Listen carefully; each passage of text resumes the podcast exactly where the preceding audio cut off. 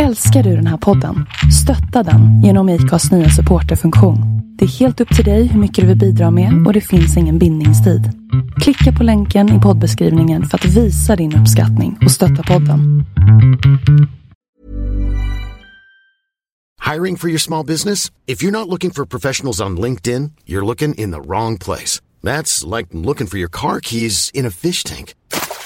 LinkedIn helps you hire professionals you can't find anywhere else, even those who aren't actively searching for a new job but might be open to the perfect role. In a given month, over 70% of LinkedIn users don't even visit other leading job sites. So start looking in the right place. With LinkedIn, you can hire professionals like a professional. Post your free job on linkedin.com slash people today.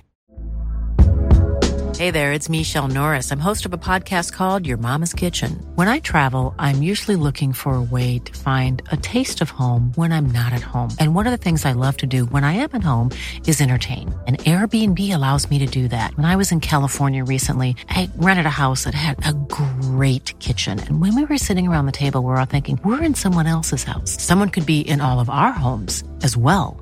If you have a home, but you're not always at home, you have an Airbnb. Your home might be worth more than you think. Find out how much at airbnb.com/slash host. Nu sätter vi igång inspelningen också, så nu är det på riktigt. Ja, Vilket nummer är det då? Eller ska vi skita i det? Bara fem år? det är jubileumsnumret. Ja. Eh, hej och välkomna till Bajenpodden, program eh, nummer jubileumsnumret. Fem år, 190 någonting. Vi hann inte riktigt upp till eh, 200. Nej. Peter är här, Hugo är här, Kalle är här, Jonny är här. För första delen så har vi Mikael Hjelmberg här, chefscout för Hammarby Fotboll. Välkommen. Stort tack. Hur mår alla? Perfekt. bra. Bra. Hur mår ljudet? Det är bra tror jag. Det är som det ska. Vi får klaga till Jonny. Det är han som var vägrat på fem år köpa in en ny mick. Den här gamla, den här gamla bärsan, det kan man lita på. Trotjänaren. Vad vore Bajenpodden utan lite ljud? eh? Lite skval i bakgrunden. Ja, precis. Lite bättre. Ja, lite bättre. Lite bättre. Men det är inte Bajenpodden. Nej, sant. Det är lite som jeansen, de ska gå sönder. Ja, okej. Visst, vi säger det. Men Micke, du har varit snart fyra år i Hammarby. Eh, 13, 14, 5 stämmer. 16. Eh, hur känns det? Det känns, eh, känns bra. Ja. Det känns bra. Det, det är, det är en eh, jävligt eh, härlig förening att verka i. På eh, många sätt. Eh, så att eh, jag trivs. Ja. Berätta lite om dig själv för de som inte vet så mycket. Vem är du? Vad gör du i Hammarby? Vad har du gjort innan? Eh, jag kom till Hammarby 2000, 2013. Eh, då i en kombinerad roll som ansvarig för U21 och, och scouting.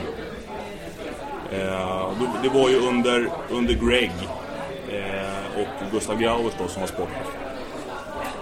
Eh, så att då hade jag ju match, matchansvar för U21 och kombinerat med det eh, ett ansvar för, för scoutingen då, i en, i en delad tjänst kan man säga. Som sen eh, på hösten där för övrigt eh, också då, då när Greg fick ju lämna eh, under sommaren. Och då, då blev det eh, Thomas Denneby som kom in. Eh, och då var jag väl, hade jag väl någon funktion som assisterande tränare också ihop med Carlos Banda. Eh, under hösten 2013. Och sen så eh, 2014 så blev jag ansvarig för eh, U19 och hade kvar scouting, scoutingansvaret. Att det var en kombinerad U19 scoutingroll. Och sen så då när, när eh, Mats och eh, Nanne kom 2000... Ja, de kom ju 2014. 2014. November 2013. November, ja, presenterades för de där, 2014 liksom. blev första Ja, säsongen. Eh, då blev det ju mer än... Eh, ja precis, det var då jag hade, hade U19 och, och scouting som första året med dem. Då. Och sen 2015 så blev det scouting på liksom heltid. Fullt ut, bara scouting. För det, är all, det är alltid svårt att kombinera det med, med framförallt med tränaruppdrag med mycket liksom kvällstid och, och sådär. Det, det funkade inte helt optimalt. Eh, och då valde man att lägga resurser på den, på den, eh, den rollen då, den funktionen från 20, 2015. Så två år nu har jag, har jag i, sysslat med scouting på, på heltid. Men vad hade du gjort innan du kom till Hammarby då? Var hade du varit då? Så... Jag har varit, jag är egentligen, Spånga är ju den klubben som jag har, har eh, växt upp med. Västra, västra Stockholm. Eh, det är där jag har varit och både spelat pojk och juniorfotboll A-lagsfotboll. Och sen så fick jag min, min, min, min första tjänst där också egentligen som, som ungdomsansvarig. I en sån liten klubb så liksom blir man ungdomsansvarig, sen så blev jag sportchef och A-lagstränare på liksom samma gång egentligen. Så där var jag i, i eh, sju år. Sen en eh, därifrån till, eh, till Solna. Till Solna. Eh, som, som chefstränare för ungdomsverksamheten där och ett år som juniortränare. För Solna AI. Solna AIK. Solna AIK. Därifrån sen eh, tre år i Väsby. I, som då låg i Superettan. Eh, och ett, Har du ett haft år- Daniel Andersson förresten? Målvakten? I Väsby? Nej.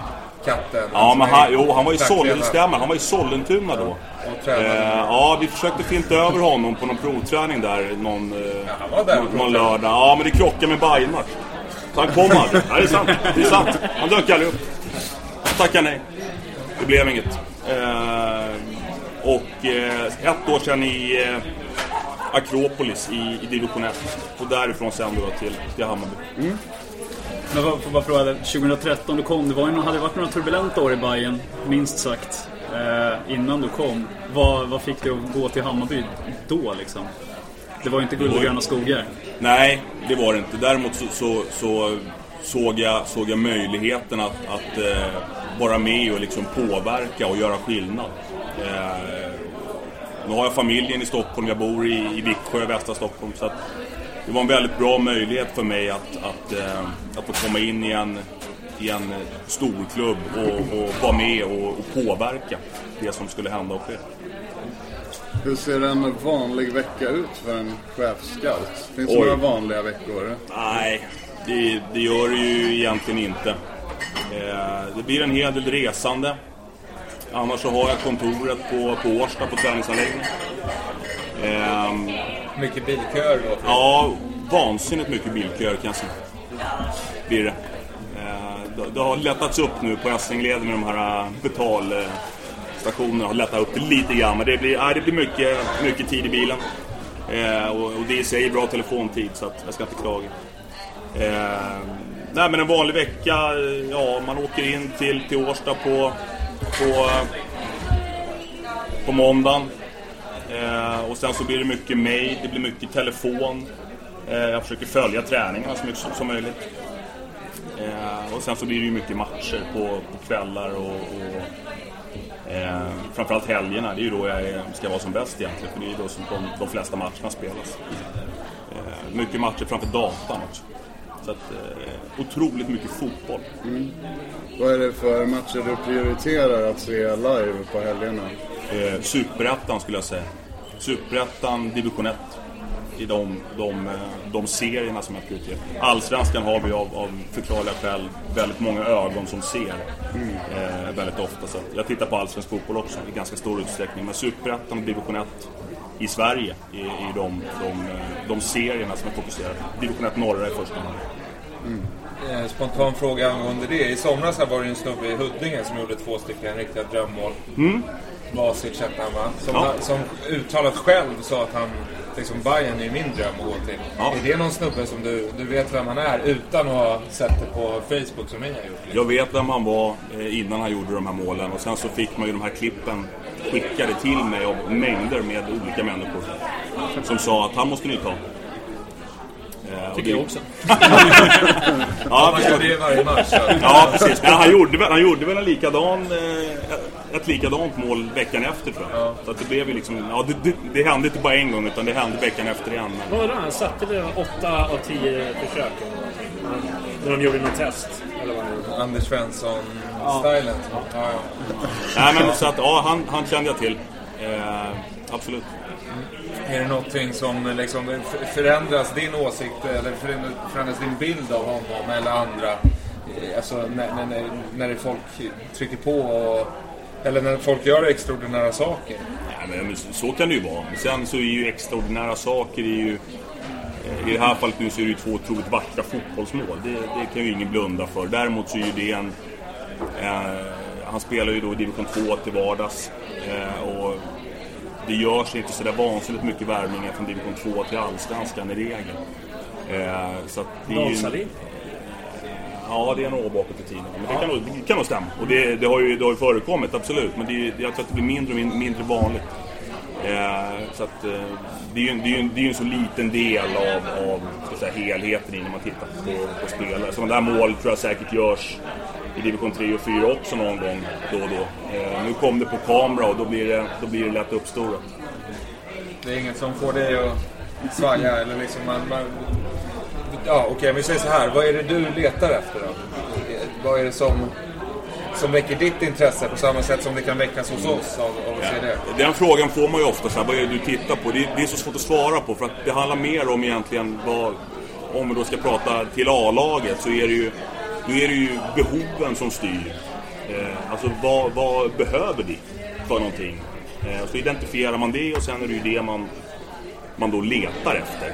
Eh, så att, sen, sen kan det vara så att man, att man eh, att vi ska titta på spelare till att man följer ungdomslandslagen och så vidare och att det liksom blir en mer generell form av scouting. Eh, och det är klart att då, då, då blir det ju det som, som alltså egenskaper som teknik och snabbhet och, och speluppfattning blir ju ofta det som ögat faller för. Eh, så att, men det, är, det är svårt att peka på en enskild sak sådär, utan det är, det är behovet som styr om man ska titta på spelare till, till A-laget. Och tittar man på, på yngre spelare så är det ju ofta teknik och, och, och, och fart och visst viss mån också speluppfattning. Men, men om man tänker då fart och snabbhet, vad, är det liksom, har du den mätningen inbyggd eller har ni några instrument där ni ser hur snabba Nej, ja det kan man ju ha. Man, det går ju att mäta snabbhet från punkt A till punkt B. Det är ju ganska ointressant. Så ser ju ingen löpning ut i fotboll. Så att snabbhet, snabbhet är ju mer att man ser frekvensen, man kan vara snabb med boll, man kan vara snabb utan boll och så vidare. Så fart, farten kan man ju ändå ha en uppfattning om när man tittar på en spelare. Men så det är liksom att du själv har en bank i huvudet då som gör att det, där är någonting som är snabbare än det jag brukar se. Ja men så är det Sen blir, snabbhet är ju en egenskap. Det blir liksom alltid en... Det kommer alltid vara en, en, en helhet om man tittar på en, på en, på en spelare. Snabbhet är en parameter, teknik är en annan, speluppfattning en tredje och så vidare. Så att det, det, det är svårt att bara singla ut någonting sådär som är... Som är Han går på magkänsla. ja, det- ja, ja, det är klart att någon form av, någon form av magkänsla eh, finns ju där. Men om vi tre skulle, skulle gå och titta på en fotbollsmatch mellan, mellan 16-åringar så är jag ganska övertygad om att vi tre skulle kunna ha en, en samsyn i vilka tre spelare eller fyra spelare som har stuckit ut mest i matchen. Faktiskt, att det, det är ju ingen vetenskap. Liksom. Men om vi säger då att vi är på en 16-åringsmatch och vi har tre stycken. Hur, vad är liksom nästa steg då? Vad är, vad, hur- hur går du vidare? Eller hur, hur knyter man kontakt och vad säger man? Ja, till att börja med om, om, vi, ska, om vi ska rekrytera en 16-åring, om, om, liksom det är, om det är uppdraget så, så får man ju börja med att identifiera vad, på vilken nivå är spelaren nu. Tittar vi på en, på en, eh, en träning eller på en träningsmatch eller i landslagssammanhang? För Det är klart, då har ju, då har ju en stor del av, av selekteringen har redan skötts då. Om det är ett, ett landslag. Eh, så att det, det, det är... Um, det är svårt att svara på sådär generellt hur man gör. Men alltså vi, vi identifierar de behoven som vi har. Ibland kan det vara spelare till A-laget, ibland så är det yngre spelare.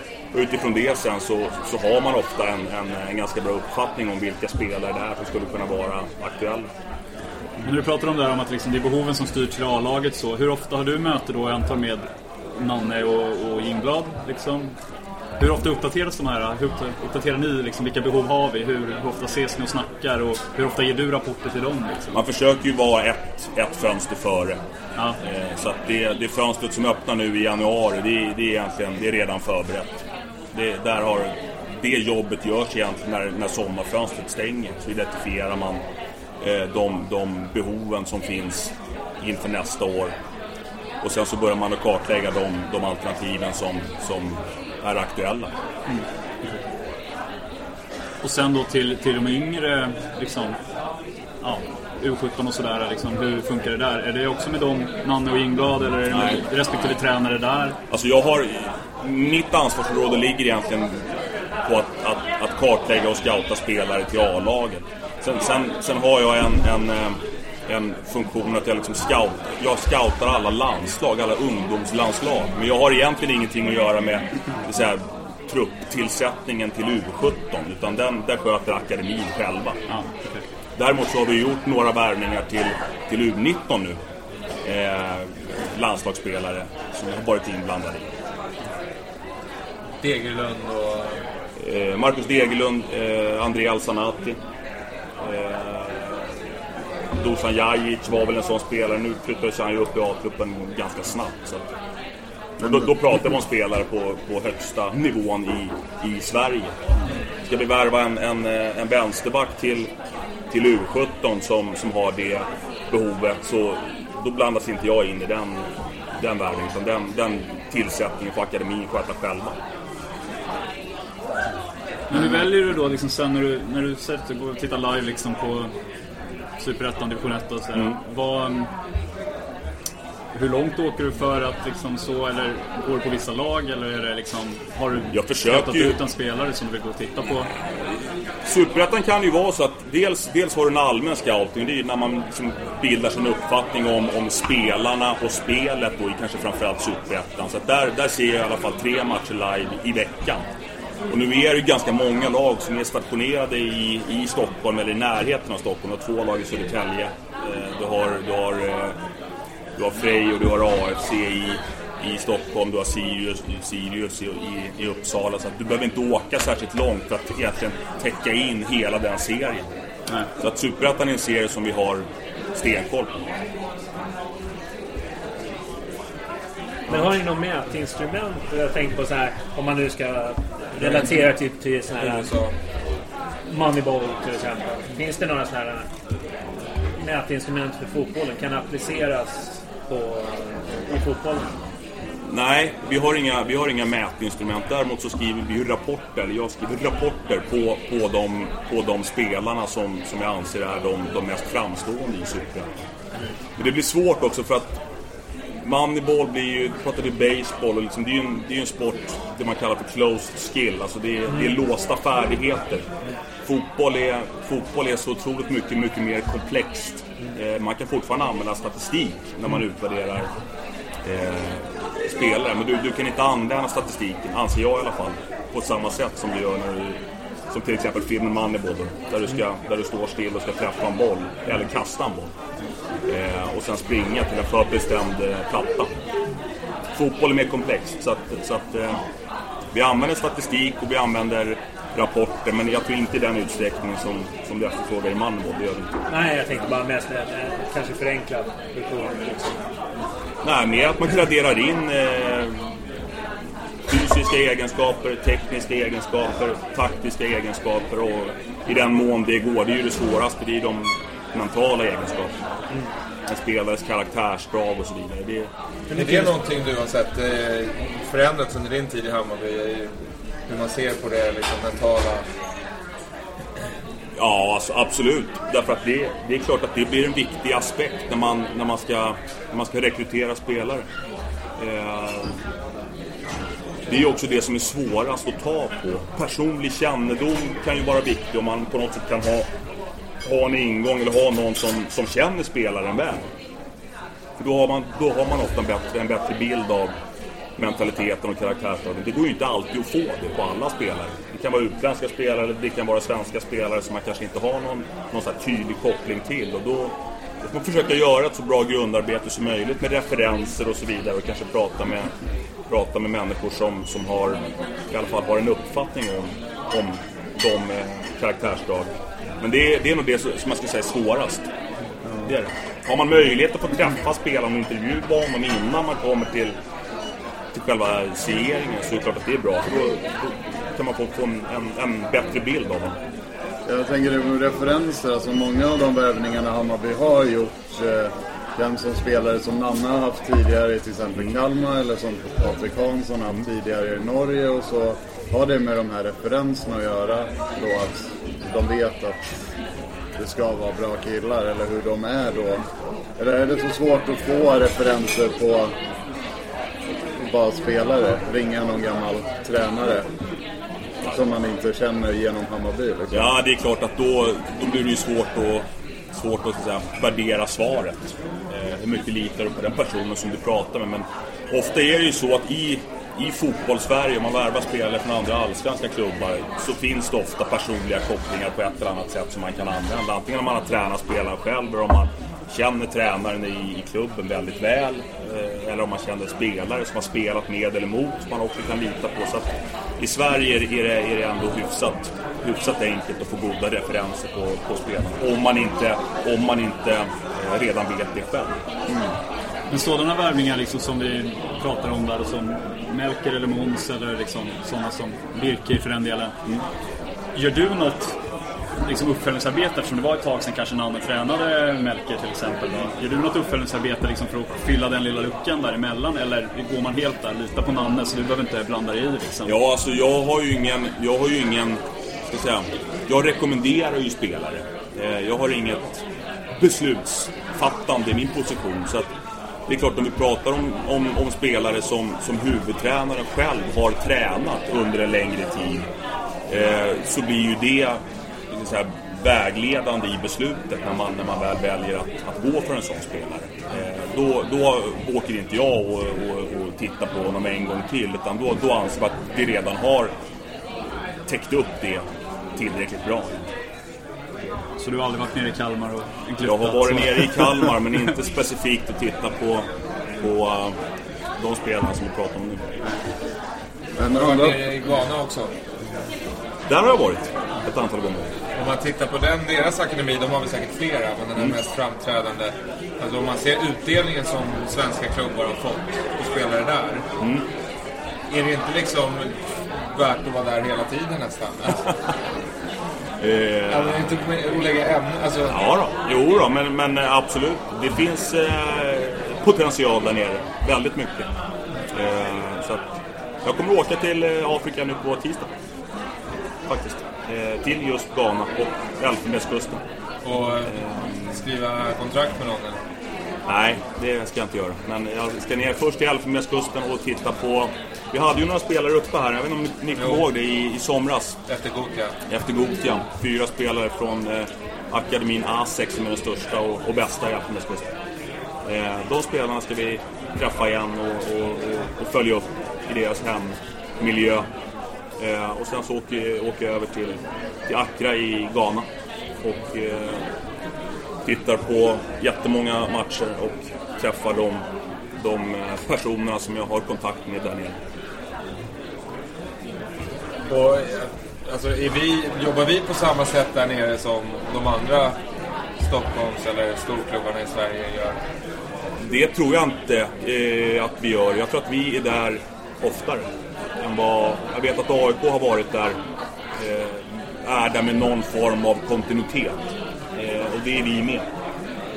Jag vet inte att det är några andra klubbar i Sverige som är där. Vad jag vet. Sen kanske de åker dit i hemlighet och gör ett jättebra jobb. Det är möjligt. Men, eh, vad, vad jag vet så är, är AIK där med kontinuitet, vi är där med kontinuitet. Och sen så har det varit andra klubbar som har varit där enstaka gånger.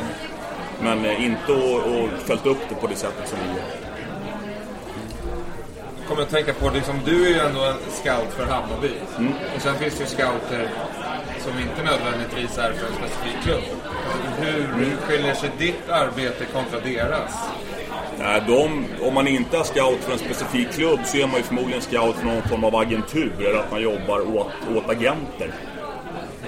Eh, och då, ja, skill, skillnaden är väl som sagt att då, jag, jag försöker ju att, att, att hitta spelare som jag tror kan, kan passa Hammarby.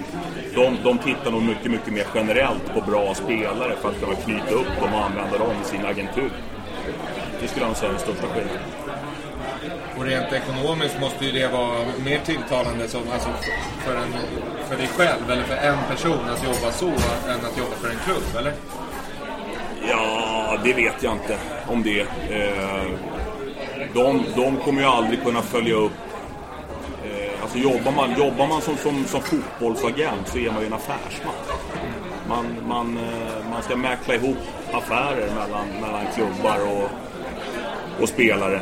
Eh, och, ja, sådär. Det, det är ingenting som tilltalar mig i alla fall. För att? Nej, för att jag, jag, jag är en föreningsmänniska. Och generellt, när du är ute på sådana här resor, då, det behöver inte vara Ghana just, vi kan ta vilket annat land som helst som du har varit i. Träffar du agenter från andra klubbar och sådär? Blir det Ja, ja. folk där? Hur är relationen er emellan? Nej, god. Liksom, ja. God skulle jag säga. Det är, alltså mycket av det här jobbet som, som jag har nu, det handlar ju om att, att skapa kontakter. Alltså det är ju, det är ju en extremt viktig, viktig del. Att ha bra kontakter och, och, och liksom nätverka och träffa människor och såklart människor man över tid sen också kan, kan lita på. Så det är en jätteviktig del och en väldigt stor del av jobbet. Är det, liksom, är det några... Har, riktar man in sig kanske specifikt på en klubb eller riktar man in sig kanske på klubbar högre upp än vad Hammarby ligger i nivå? Jag tänker utländska så, så att man spelare som dem, att de kan ge tips liksom. Kan man få något utbyte sådär med andra agenter eller scouter? Ja, det är absolut.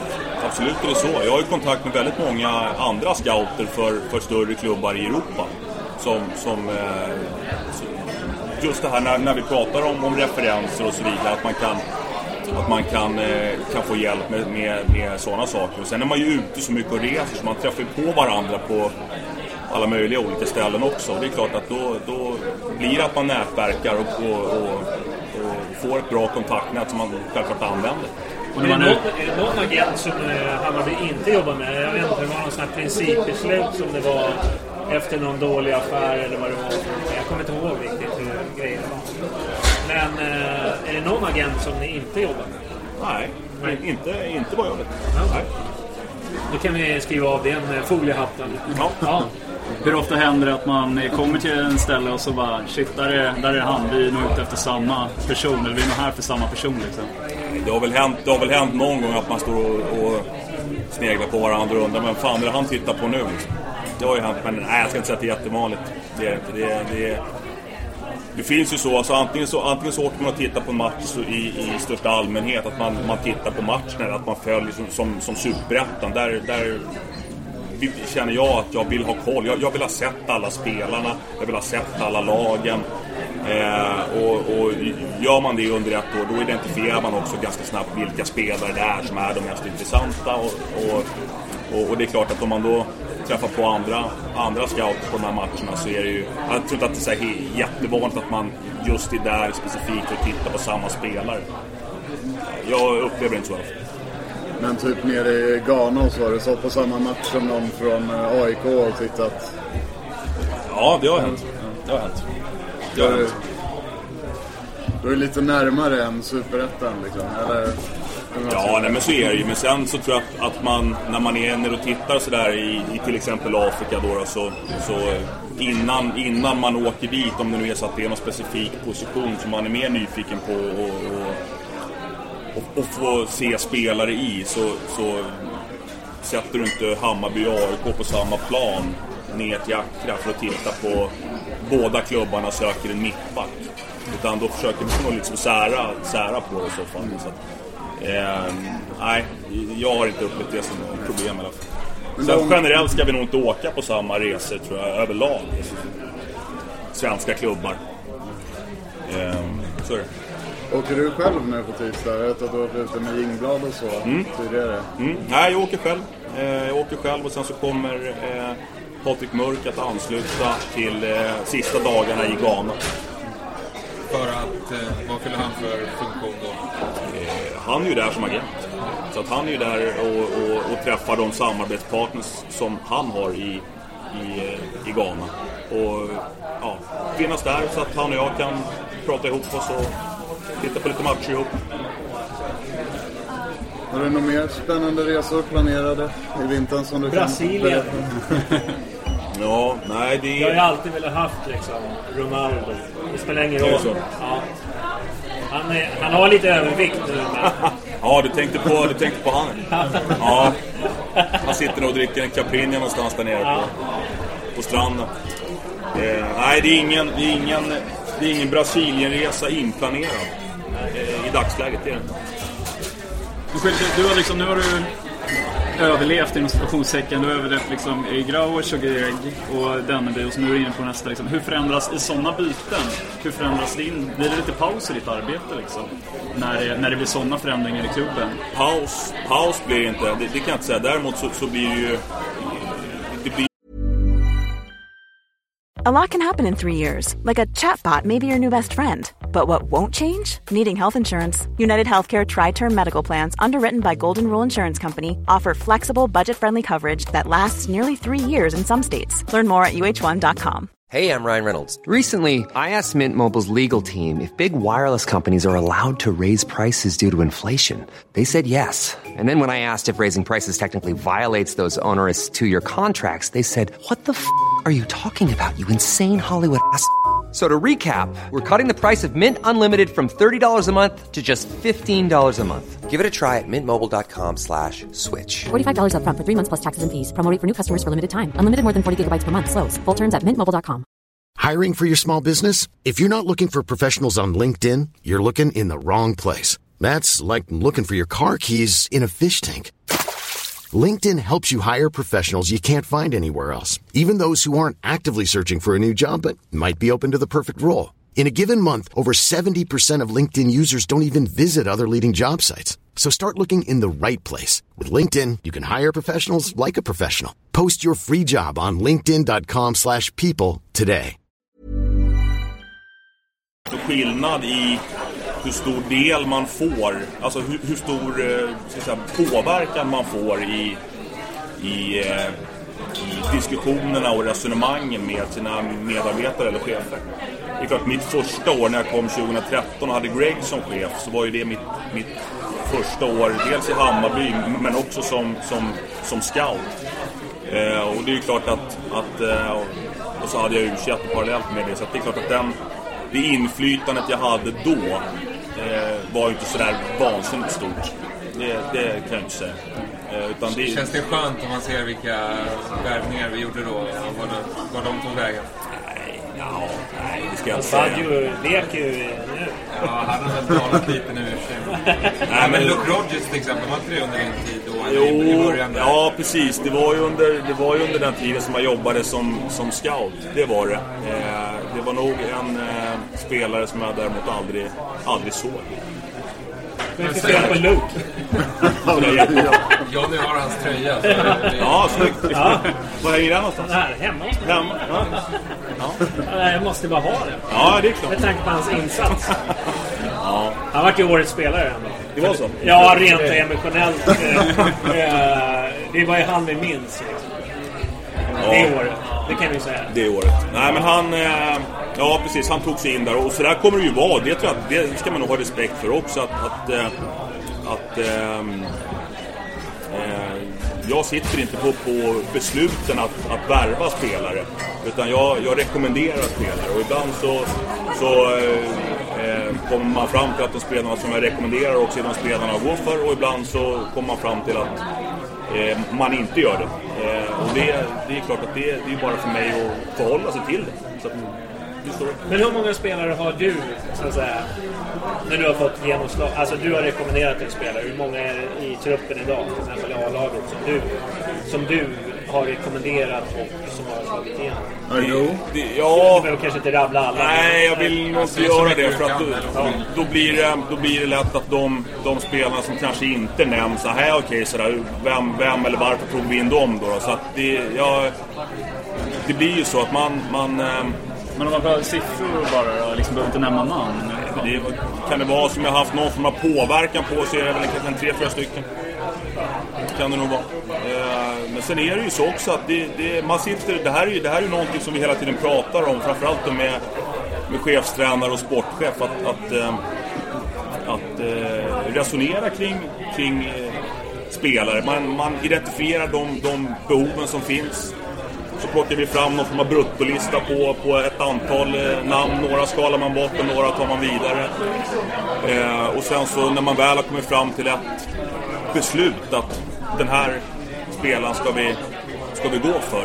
Eh, så behöver ju inte det innebära att det är den spelaren som alla i rummet vill ha.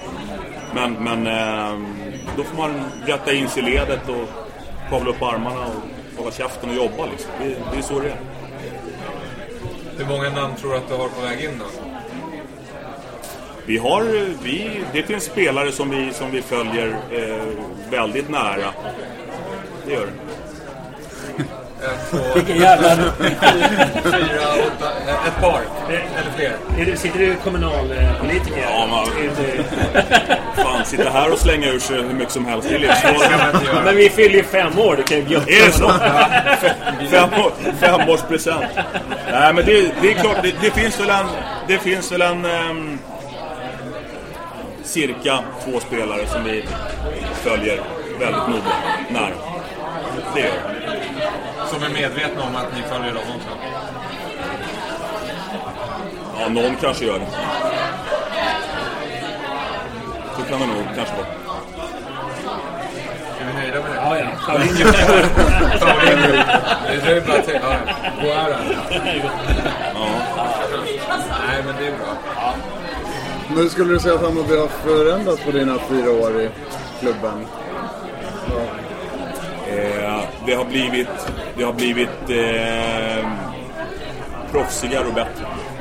Skulle jag nog sådär, sammanfatta det som. Eh, akademin har ju fått en, en eh, otrolig uppgradering. Eh, det har A-lagsverksamheten också fått egentligen sen, sen Mats och Nanne kom så tycker jag att, att, eh, att eh, verksamheten generellt sett har, har blivit mycket, mycket bättre. Det är klart, nu har vi tagit oss upp i Allsvenskan också. Det bidrar ju till, till det.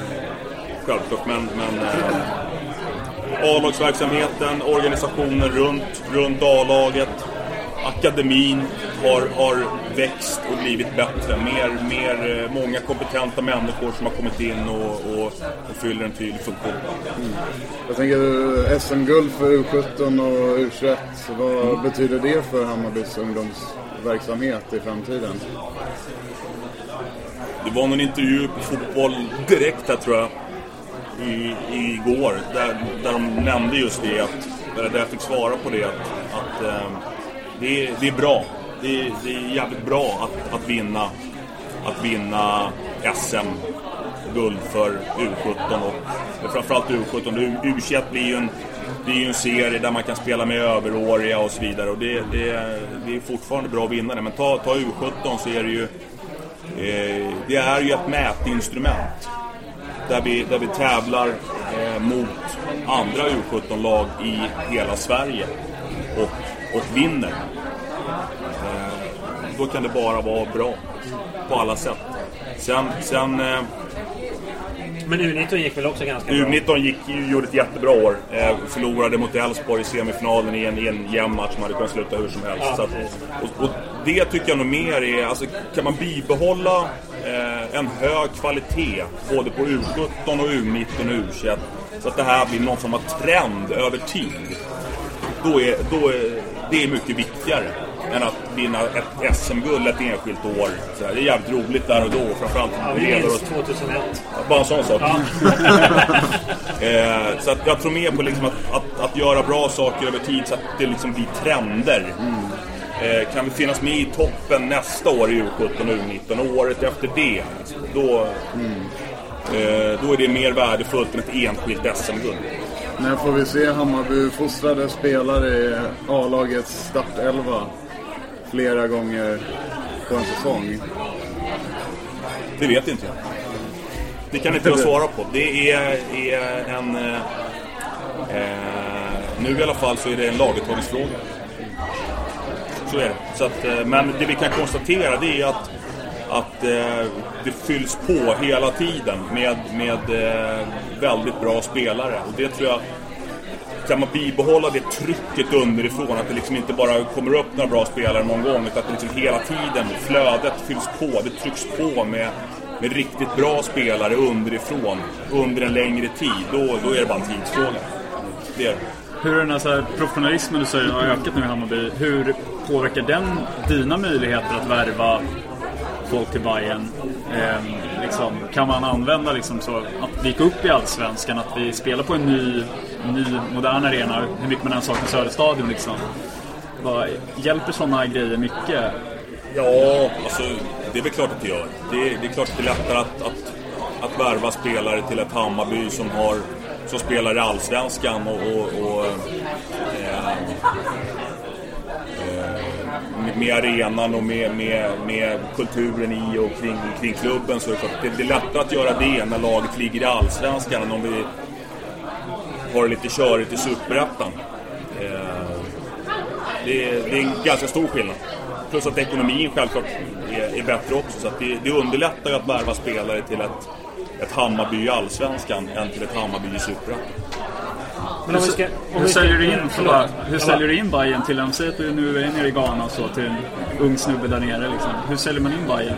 Vad, vad berättar du om klubben? Vad liksom Ja, sådär? Det är, man, man, eh, man berättar att det är Skandinaviens största, största fotbollsklubb. Det För någon i Sverige då som kanske Sett till, sett till, va? En gång till. Och, och någon i Sverige som kanske har redan koll på Hammarby, liksom, vad är säljargumentet då? För Hammarby snarare än Malmö eller Gnaget? Eller? Det, är så, det, det finns ju en, en naturlig dragningskraft i Hammarby.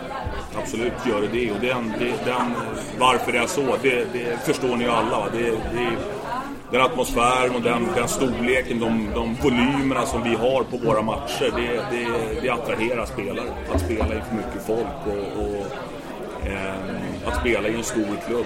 Det, Har det varit en avgörande faktor någon gång när jag värvat en spelare? Det här med att det är mycket publik och bra stämning och så. Eller är det oftast det kuvertet? Ja, alltså... Svårt att veta om det har varit en avgörande faktor, men det är ju definitivt en bidragande faktor att, att, att Hammarby är Hammarby. Mm. och inte, inte Gävle. Självklart är det så. Sen, sen eh, finns det ju självklart andra aspekter också med, med, med med ekonomi och med eh, sättet som laget spelar på och, och så vidare. och så vidare. Så att det, det finns flera, flera faktorer, men, men självklart är det så att, att volymen i och kring Hammarby är, är, är en parameter som spelarna tar hänsyn till. Men är det mer en säljande faktor än, än liksom vår, vår fotbollsutbildning eller vår fotbolls... Liksom, det rent sportsliga? Det är väl klart att det, det sportsliga, alltså du har, det, du har en, en, en sportslig aspekt och sen har du en ekonomisk aspekt. För, tror jag, generellt sådär för, för spelare. Eh, och den, den sportsliga aspekten, framförallt när man pratar om yngre spelare, hur ser konkurrenssituationen ut? Hur, liksom, hur, hur är mina möjligheter att, att, att bli framgångsrik i, i en klubb som Hammarby? Eh, det är klart att det är, är, är jätteviktigt för en spelare. Så sättet man spelar på, sättet, sättet som, som, eh, som, eh, sättet som man tränar på kan säkert också ha en, ha en, eh, vara en, en bidragande orsak. Ihop med ekonomi och så vidare. Det, det, det är svårt att bara singla ut en, en, en enskild parameter. tänker jag också det, så din, din eh, position eller så har ju förändrats liksom, till heltidsscout och sådär. Hur vill du sen i framtiden? Hur vill du att, om du, inga ekonomiska ramar och så, hur skulle du vilja att en scoutorganisation ska utvecklas sådär? Har du några, skulle du vilja att ni är fler eller hur? Ja, jag tror att man, jag tror att den största skillnaden kan man nog kanske egentligen göra på akademin, om man ska vara helt ärlig. Eh, det, det här är komplexa frågor för att scouting, scouting i sig är ju någonting som, som eh, ska, säga, ska underlätta rekryteringen av spelare. Att vi liksom säkerställer att vi, att vi värvar, värvar rätt, rätt spelare. Eh, och majoriteten av spelarna bör ju komma från Sverige. Och jag upplever att den, den, den svenska marknaden med allsvenskan, kanske superettan och division 1, den, den har vi väldigt bra koll på. Vi behöver inte ha, lägga resurser på att ha fler som åker ut och tittar ner i division 2 och 3. För att det kommer kosta mer än vad det smakar. Alltså där, där, därifrån kommer vi inte värva särskilt många spelare. Så att däremot så tror jag att man kan utveckla, utveckla scoutingen på akademin, det vill säga från 17 år och neråt. Eh, där jag tror att det finns jättemånga spelare runt om i, i, i Stockholm eh, som, som eh, borde spela i Hammarby istället för andra klubbar. Så det är ingen sån här äh, dröm om att ha en äh, scout i varje land och så sitter du och puppetmaster i Sverige liksom? Nej, definitivt inte. För att jag tror att det skulle mynna ut i att, att ehm, det kostar jävligt mycket mer än vad det smakar. Alltså det, verkningsgrad per investerad krona på att, att, att ha en scout i Finland, en i heltidsanställd i Norge. Det, det, det är bara att glömma. Det, Men du hade inga ekonomiska ramar? Nu Nej, du exakt. ekonomi. Ja, nej. Men extremt, extremt, låg, extremt låg verkningsgrad på de timmarna de här människorna lägger ner på att titta på matchen. Jag förstår, jag försöker bara göra mig lite rolig på ansiktet. Ja, det var bra. Det gillar jag. I dagsläget, får du åka till eh, Ghana så ofta du vill, eh, Brasilien så ofta du vill, Nej. behöver? Liksom, Nej, absolut inte. Eh, Skulle du vilja åka oftare? Eller räcker det som det är Ja, om man, om man, ja det, det är klart att man kanske skulle, skulle vilja åka någon... Vi har väl, alltså... Skandinavien. Jag har mina resor till, till Finland, Island, Norge och Danmark ungefär två per år. Standard. Eh, och sen så blir det några resor till om det skulle vara så att det, det är spelare som vi behöver se eh, närmare på. Så att de, de skandinaviska ligorna menar jag också på, det, det, det, det täcker man in. Där har vi en... Eh, där har vi bra koll på kvaliteten på, på, på ligan, på lagen och på, på spelarna. Eh, så att Ghana, har, Ghana har vi väl också, har jag också åkt... Jag tror att det är nog, det är nog två gånger per år. En gång på våren och en gång på hösten. I och med att Ghana är en marknad som vi har jobbat mot, eller som, som vi har engagerat oss i. Eh, och det kanske inte skadar att åka, åka en gång till. Eh, men, men samtidigt så, så ska det inte finnas något nå liksom självändamål i att resa runt så mycket som möjligt. Det måste finnas någon form av, av eh, effekt av att åka till de här länderna också och, och, och, och, och scouta. Så att, hur kommer det sig att det blev, blev just Ghana och Brasilienspåret var ju hett ett tag och är väl fortfarande liksom, att det blev just de här liksom, länderna? Är, det, är de så outstanding gentemot resten eller är det en slump? Det han, nej, en, en, en slump är det inte. Det handlar nog mer om, om kontakter. Eh, I det här fallet med det här Ghana, Ghana-spåret så var det faktiskt Patrik Mörk som, som eh, frågade mig och Mats om vi ville hänga med honom ner dit eh, och, och skaffa oss en generell bild av, av, av marknaden. Eh, och då tyckte vi att det var en bra idé att göra det. Att, att, eh, att eh, åka ner dit och, och titta på spelare och skaffa oss en, en, en, en uppfattning om kvaliteten på ligan, kvaliteten på spelarna och, och liksom, ja, miljön i, i stort egentligen. Så det gjorde vi då i, vad var det, det var maj 2014 va? var första resan dit. Eh, och eh, så såg vi ett antal intressanta spelare. Aido var en av dem som vi såg då. Men Vad var det som stod ut hos... Förlåt. förlåt. Ja. Ja, ja, förlåt, förlåt. Nej, men vad var det som stod ut hos Aido då? I det, de första, vid de första mötena? Jag tror att det är det du ser nu.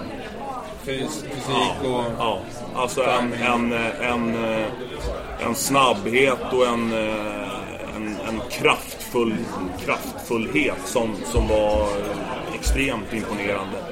Eh, Ett mod, ett, ett eh, väldigt bra huvudspel för att inte vara särskilt lång. Han är ju trots allt på 1,80. Eh, Men en otrolig spänst och en, en, ett otroligt mod. Extremt stark i kroppen och, och, och jävligt snabb. Eh, klart, klart godkända fötter. Det var liksom inte, det var inte uppspelsfoten vi gick igång på. Eh, men eh, det var de, de, eh, de defensiva egenskaperna och framförallt de fysiska. Jag tänkte bara tillägga. När du åker ner till Ghana och såg Aido till exempel. Är det inhemska ligan då eller är det, är det landslagsmatcher? Både och. Eh, första året så var det eh, inhemska alltså matcher i Ghanas Premier League. Eh, Och det var träningar med eh, klubblaget Inter Allies. Eh, men det var också så att Ghanas U20-landslag hade en, en samling under den perioden vi var där. Eh, och nere i Afrika så gör, gör de ofta så att, att man, man beställer vilka spelare och matcher man vill titta på. Sen så liksom organiserar de det. Det är inte som, direkt som, som i Sverige. Utan, och då sa vi det, fan finns det möjlighet att få se Ghanas U20-landslag möta Inter Allies? Det skulle vara en jävligt bra match med otroligt många intressanta spelare. Så, efter lite dealande och vilande så två dagar senare så hade de satt ihop en match mellan Ghanas U20 och Inter Allies. Perfekt. Fixa derby mot Djurgården. Ja, ungefär va. Så, att, eh, det är lite så det funkar. Vi, vi löser det. Ja, ja, men så är det. De, de, de fixar. De fixar. Det är allt för, allt för de svenska scouterna. De, de löser det. Eh, Vi har en fråga från chatten här eh, om hur du ser på scouting och rekrytering från andra allsvenska lag och svårigheter och känsligheter lagen mellan. Ta den frågan igen.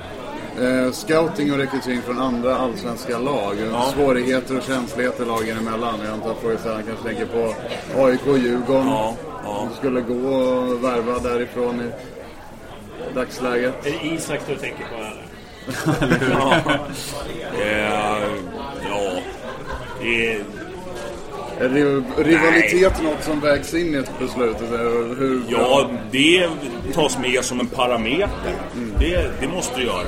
Sen, sen tror jag också så att man ska, man ska nog skilja på scout, alltså scouting och rekrytering. Jag, jag förstår att man, man vill att det ska höra ihop, men det, det är trots allt två helt olika saker. Scouting, scouting är ju återigen, det är ju det, är ju det jobbet som, som jag i första hand gör när jag är ute och tittar på antingen, antingen spelare eller matcher.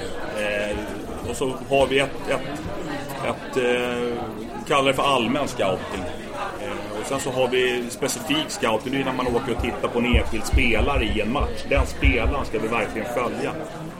Eh, rekrytering, det är ju själva, det är ju själva processen i att få spelaren att spela i Hammarby. Eh, allt eh, kontraktskrivning till, till, eh, till eh, själva beslutet att den spelaren ska vi gå för. Så att scouting är någonting som ligger, ligger under själva rekryteringen. Det är ju förarbetet inför en rekrytering. Så att alla spelare som vi, som vi, som vi rekryterar ska vi ju egentligen ha gjort ett grundligt scoutjobb med. Men alla spelare som vi scoutar rekryterar vi ju inte. Det säger sig självt, I och med att jag tittar på så otroligt mycket matcher. Så att jag tror att man ska skilja lite grann på scouting och på själva rekryteringen. För den, den, eh, den kan inte jag... Jag kan ansvara för scouting, men jag, jag kan aldrig ansvara fullt ut för, för rekryteringen av spelare. Men det är så, du kollar fortfarande på AIK och Djurgården U17 till exempel och inte bara på en gång avfärda bara, nej men det här kommer aldrig att Ja. gå. Nej, nej då. Alltså jag, jag, följer, jag försöker följa U19. Jag ska inte säga att jag följer U19-serierna sådär vansinnigt mycket. Det jag följer Hammarbys matcher. Men äh, Yasin Hosni som gick ju från Djurgården till Bayern. Mm. Vem är det som ligger bakom det bytet? Kanske inte du vet, men det Ja, då. Han, han, eh, han var ju hos oss eh, en period. För att sen lämna, för att sen komma in igen. Så att han, hade, han, hade, han, han hade ju varit i Djurgården, jag tror att han hade varit i, i BP också i, i, i tidigare år. Men det, den, den typen av rekryteringar sköter akademin själva. Det är ingenting som, som jag behöver vara Men det, så det kan, man, liksom, det kan vara spelaren själv eller akademin. Det, Det kan vara så att det, det är jättemånga spelare som söker sig till vårt U19-lag. Eh, ja, de behöver ju inte gå via mig för att få en plats i U19 utan jag är ju egentligen involverad i rekryteringen till U19 på så sätt om det är, om det är så att det är landslagsspelare ute i landet som vi vill eller har möjlighet att, att rekrytera. Då, då är jag inkopplad men inte i liksom den lokala rekryteringen till akademin. Den, den sköter de själva. Men, men eh, apropå det så, för det är ju en väldig massa år sedan nu, men när vi hade den här tryouten på Söderstadion där division 4, 3, 2 spelare kom i, i typ i princip ett möte eh, över en helg där. Och vi fick ju Mike Sema och Johannes Hoff ifrån det. Så där. Alltså sådana grejer. det måste ju ändå vara i, i, liksom, i, inom din arbets... Ja, det skulle det kunna vara. Så, så jobbar vi ju inte nu. Eh, det, varför nej, därför att det, jag vet inte ens om man, hade, om man hade någon som jobbade med scouting på heltid då, när man gjorde så. Det är klart, annars är det ett ganska smidigt sätt att, att eh, samla på sig en herrans massa spelare som vill visa upp sig för Hammarby. Eh, Lite så Afrika... Ja, ja, ja precis. Kom hit Det- ja, kom hit. Vi, vi- vi organiserar upp det här så blir det roligt. Ehm, utan nu är det ju mer att vi har rekrytering till A-truppen så, så blir det eh, nio gånger av tio i alla fall så, där, så är det ju behoven som styr. Och de, de känner vi ju själva till. Eh, och då blir det att, att bryta ner den här bruttolistan till ett antal namn som vi då jobbar, jobbar aktivt mot. Och då ser jag egentligen inget, inget säga, behov av att samla ihop en massa division 3 och 4 Men spelare. alltså, liksom, om, man, om man har en sån här liksom, stor jävla eh, låda av spelare där någon blir något. Alltså, det, är, det är värt att låta hundra komma och pröva för att en verkligen ska bli något. Istället som nu när man kanske fiskar liksom, ja, specifikt hela tiden. Alltså, utfallet borde väl bli större om man låter väldigt många pröva. Ja. Ja, det, ja, jo, jag är helt med på vad du menar, men däremot är jag inte säker på att det arbetssättet skulle vara effektivt. Om vi säger så. Om vi skulle, om vi skulle bjuda in bjuda in spelare från hela Sverige. Division, division 2, 2, 3 och 4. Och samla ihop alla dem och, liksom, och låta dem spela matcher så är jag inte säker på att vi skulle hitta, hitta den spelaren vi söker i den, i den ankdammen. Det är, för då, då, då, då, då får du också titta på division 3-spelare mot andra division 3-spelare. Det är inte division 3 vi spelar. Så att det är, Får jag ställa en fråga innan vi avslutar? Jag tänkte bara så här. Är det någon, eh, förutom att du har dödat alla division 2-spelare som spelar och som drömmer. Säg så här. Är det någon så här som du känner att du har rekommenderat som inte... Som Bayern har nappat på? Och som har slagit ut någon annanstans? Eh, det kan nog kanske finnas något sånt. Mm, Det är nog, så, återigen, det är så... Så, eh, eh, så tror jag att det är generellt i de andra klubbarna också. Att om, man, om man har scouter, att man, man rekommenderar spelare som, som man tror passar in, men som återigen där, där beslutet inte ligger hos mig, utan det ligger hos, hos, eh, hos andra. Eh, så... Man rätta in sig i ledet. Ja. Ja. Då kan ju folk börja, börja spekulera om hur vi hade fått Alexander Isak istället. Ja, men han är i laget sen han var... Eh, Ja, men den kan vi Får jag ta? Ja, jag har två minuter. Ja, men för det första så har du ju den förlorade sonen där från Sollentuna och Väsby. Ja, just det. Han sitter där. Nu är, nu är han redo här. Han ska ta över det. Eh, och det andra fort bara liksom om det mentala. Det intresserar ju många Bajare eftersom att vi har haft fiaskovärvningar i, i Silverholt tänkte jag säga. Men det behöver jag inte göra. Utan Söderqvist och, och, och sådär. Alltså vad, vad, vad går du på när du, när du mäter det mentala hos spelare? För det är ju uppenbarligen att det inte alltid funkar i Hammarby. Nej, eh, Eh, och det var väl det som vi var inne på tidigare. Att det, det är ju svårt att mäta det mentala. Utan man, det handlar nog mer om om man har möjligheten att dels kunna träffa spelaren. Om det är så att det är en spelare som, som man inte har någon, eh, någon, någon samlad bild av innan. Det, det, det, det sitter ändå Mats Ingblad, Manne Bergstrand, Micke Hjelmberg, Patrik Hansson, Pablo. Och det är klart att, att det, de, det är ganska många spelare som, som vi fem tillsammans har, har koll på. Framförallt svenska spelare. Men alltså men liksom varningsklockor då? För det, det, Ja. alla tycker det är kul att spela inför 30 000 Ja, men när man är väl det. står där Så så är är det. det väl inte så lätt alltid? Så är det. Och det är ju, det är ju, eh, det är just det att, att om, man har, om man har möjlighet att träffa spelaren, ställa frågor, eh, känna honom på pulsen. Ofta finns det ju någon koppling någonstans, att man har en annan tränare som hur, och du, hur, Gillar han att spela inför press? Vad har han för anspänning och så vidare? Alltså att man försöker samla på sig så mycket information som möjligt. Sen kommer det ju aldrig finnas garantier i och med att det bara finns ett Hammarby. Eh, om man har varit i mindre klubbar tidigare. Jo, jo men han, är, han har en låg, låg anspänning. Han är, det här fixar han. Så, finns det ju en garanti för att han faktiskt gör det. När han står där och spelar bollen till fel färg och 30 000 gapar. Alltså, det går ju liksom aldrig att säkerställa att alla spelare fixar det hela, hela tiden. Du får skriva in det i kontraktet. Ja, precis. Det är bra frågor. Vi har, vi har pratat mycket om det här, att det här faktiskt är en viktig del. Att just så gott det, det bara går få en så bra bild som möjligt av spelarens ska säga, mentala styrka eller, eller karaktärsdrag. Men det är, det är omöjligt att liksom pricka rätt varje gång. Det, det går inte. Ja, vi ska börja avsluta. Är det något du vill avsluta med? Med avslutande ord? Något som du känner att du inte fått sagt? Nej, det tror jag inte. Det var kul att vara här. Hoppas Ja. matchen smakar. Det kommer den göra. Det här var inte den sista. Jättetack för att du tog dig tid och kom hit. Tack själv. Tack. Lycka till i Ghana och Tack. Tack. Fan! Det rullar. Jag tar luftskylten.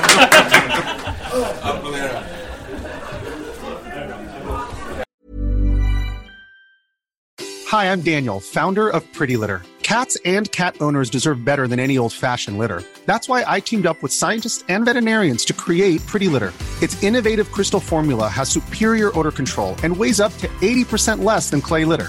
Pretty Litter even monitors health by changing colors to help detect early signs of potential illness. It's the world's smartest kitty litter.